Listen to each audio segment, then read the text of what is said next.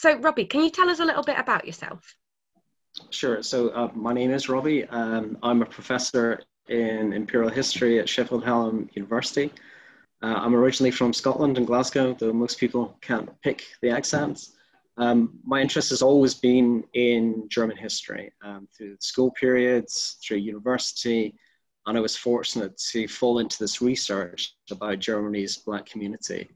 Um, when I started my, my PhD, my PhD supervisor, she worked on labor history and she'd seen a police report from 1930 which suggested that there was a Cameroonian man speaking at a communist demonstration.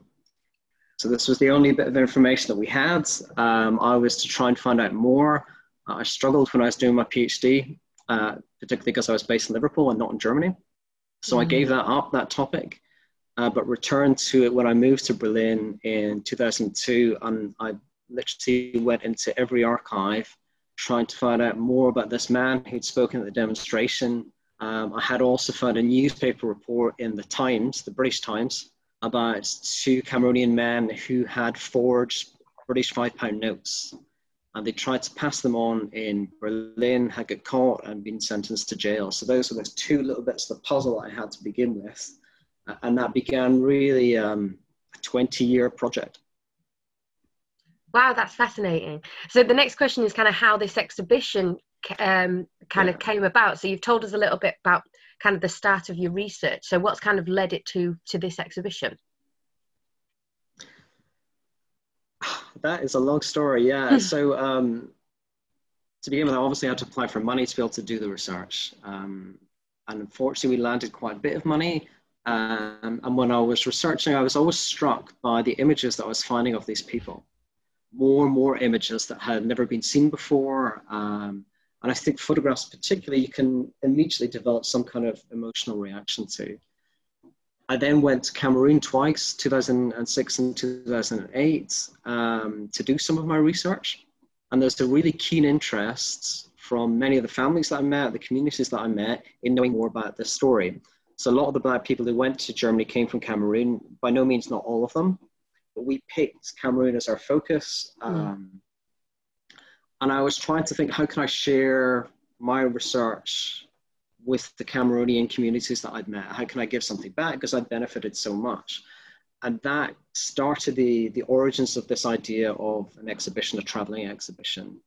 Um, I started thinking about that in 2008. It took me until 2014, 2015 to actually produce an exhibition. I didn't realize quite how difficult that would be, mm. but that was partly the origins. And so it's set up to travel.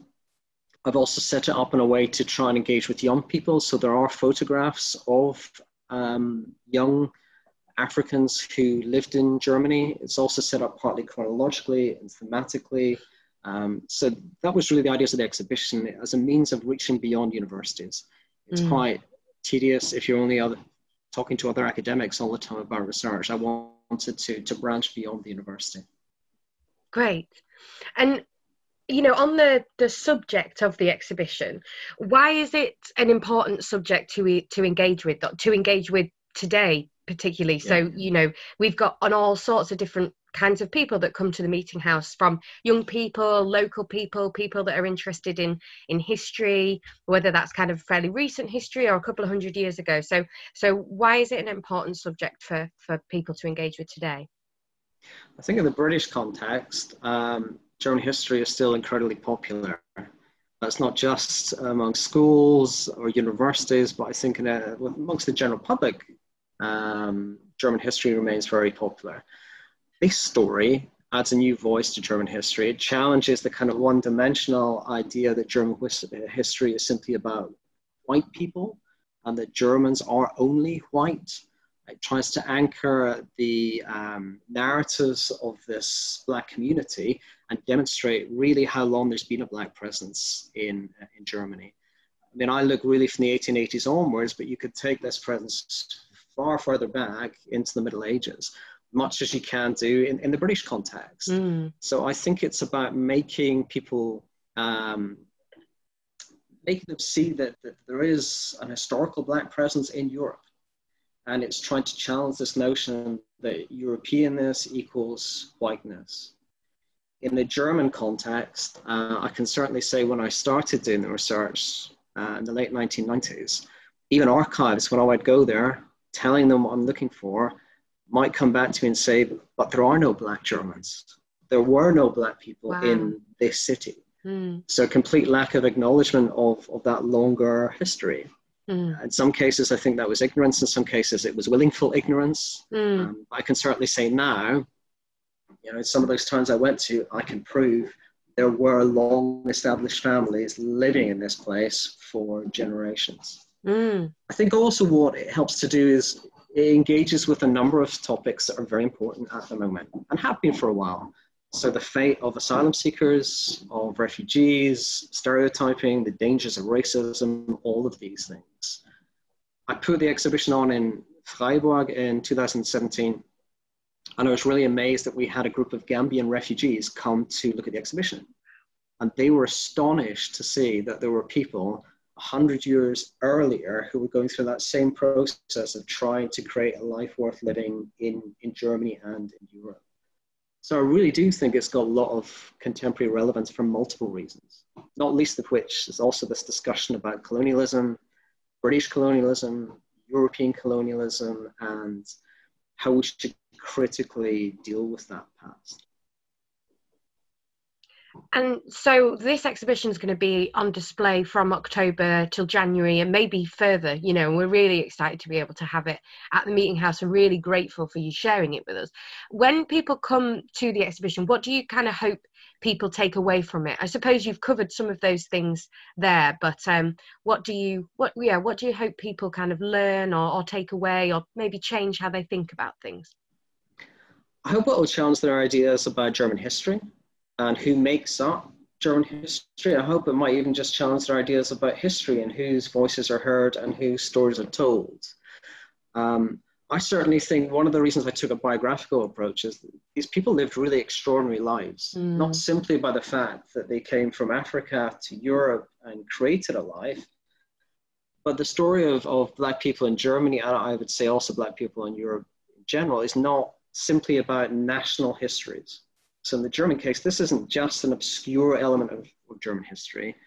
Uh, these people's stories feed into the history of colonialism, history of anti-colonialism. Um, there's one man whose story is to look out for who became a member of the Communist Party, who um, went to Moscow and was trained alongside Jomo Kenyatta, the future Kenyan president in uh, the 1930s, and who was a very visible activist.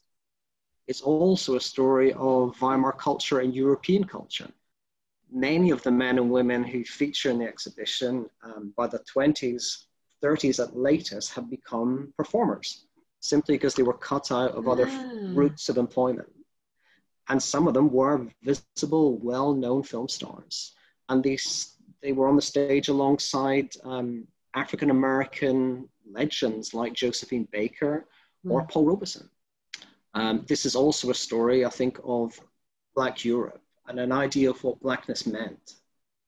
So we see these people in Germany being connected to African Americans, being connected to Black populations in France, and forging an idea of solidarity and uh, a common identity. So I just think, I'd hope you come away and think, wow, this is a pretty exciting history, a pretty exciting story to tell and it's not one that's simply about victimhoods and the Nazi periods. I'd like to take a different viewpoint mm. of that, particularly people who survived under very difficult circumstances. Mm. And Robbie, you've got some pictures to show us, I think, that we can get a bit of a preview of some of the stories and things that we'll see in the exhibition, yeah. which would be great to see. So let's see if I can do this. So, uh, I'm going to share this image with you first, which I hope you can see. Um, partly for personal reasons. Uh, the man you can see in the image is uh, Theodor Michael. He was born in Berlin in 1925.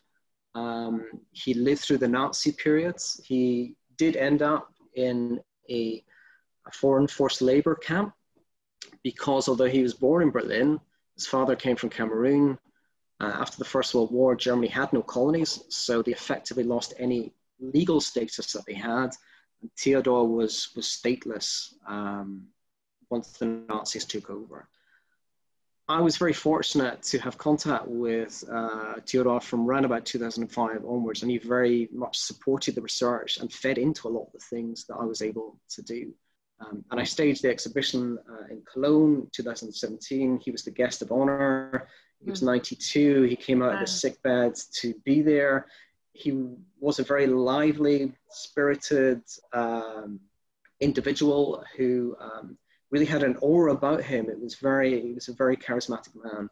Unfortunately, um, he died uh, last year, but I did have the opportunity to speak to him just before his death. But um, his story and the story of his family are part of this greater history. Mm. Let me show you another image, um, if I can. So I'm going to stop sharing and I'm going to come back and share again. So I hope you can see this uh, picture of Julia. Um, yeah. Oh, beautiful.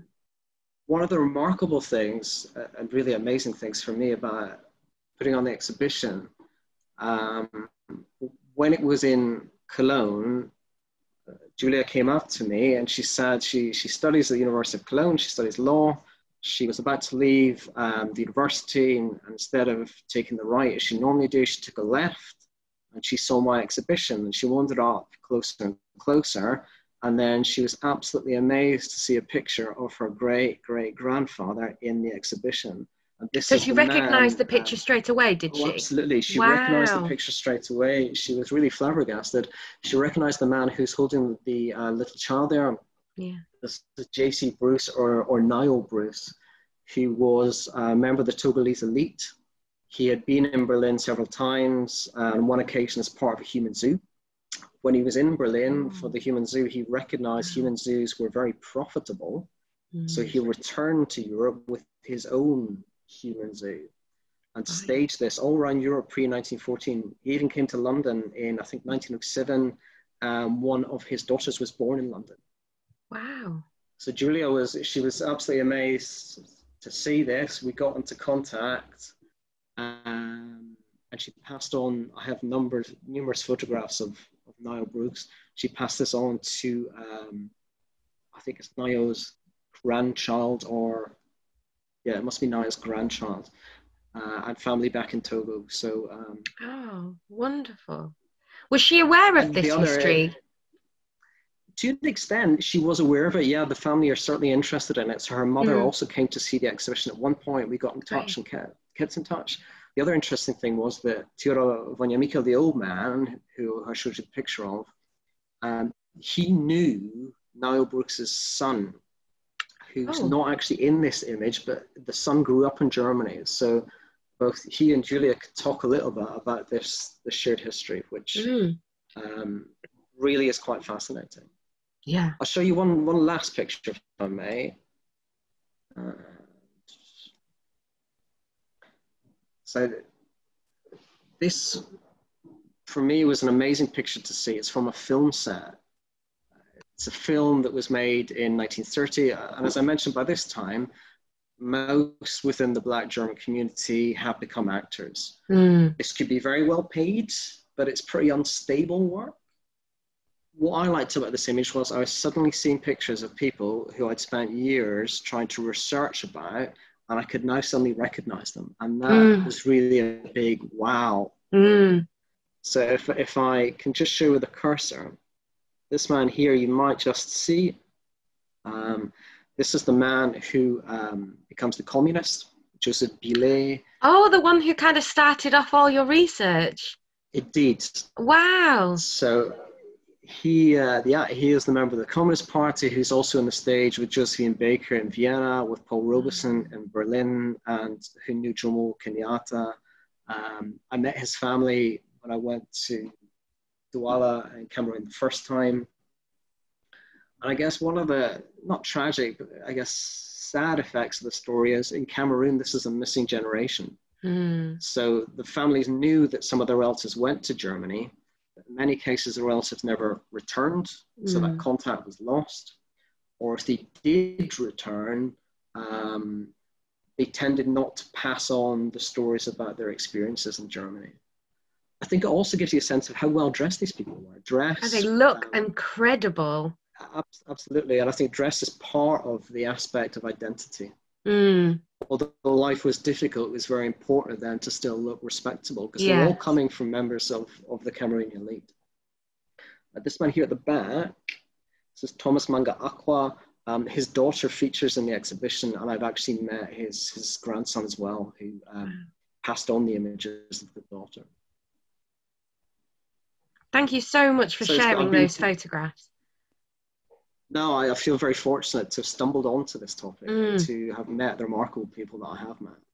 Definitely. Oh, that's absolutely fascinating and very moving. A lot of it is, you know, very very moving hearing those kind of stories. Um, so my last question then is for obviously everyone who sees this video is going to come to the exhibition, and um, if they wanted to learn a bit more about African diaspora in Europe, um, can you kind of give some some tips of places that they can go to learn a bit more about this topic? I can do. I'm gonna see if I can share my screen again and how well that's going to work. Um, I've been working on a website with a number of colleagues. Um, let's see if I can put up the right screen. It is here, yeah. So I've been working on a website with um, colleagues in UCL and the United States and in Germany, and hopefully you can see the website Black Central Europe.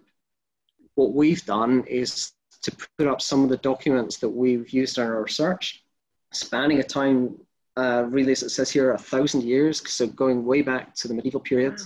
Um, we've tried to translate as many as possible so that those who are just genuinely interested can stumble across documents. Uh, those who are interested in teaching can do it. Those who are inter- interested in uh, research can also do it as well. Uh, so we have a brief section on teaching, which we still need to do a little bit more with. In addition, um, if people are really interested, obviously there's a lot of books. I've read written some myself, but instead I'm going to suggest a different one. Uh, this is the German version. This is the book by Theodor uh, von Michael, the old man uh, who, who I knew. It has been translated into English, and it tells you all about his his really remarkable life. Oh, definitely, would love to. So it's a really that. good starting place. Um, and I'll be happy to pass on some some videos and clips where you can perhaps learn some more if you want to share those. That'd be great. Thank you so much for sharing that with us, Robbie. And we're really excited and, and really grateful again to be able to host um, the exhibition this year. No, thank you very much for, for showing the interest. I'm, I'm delighted.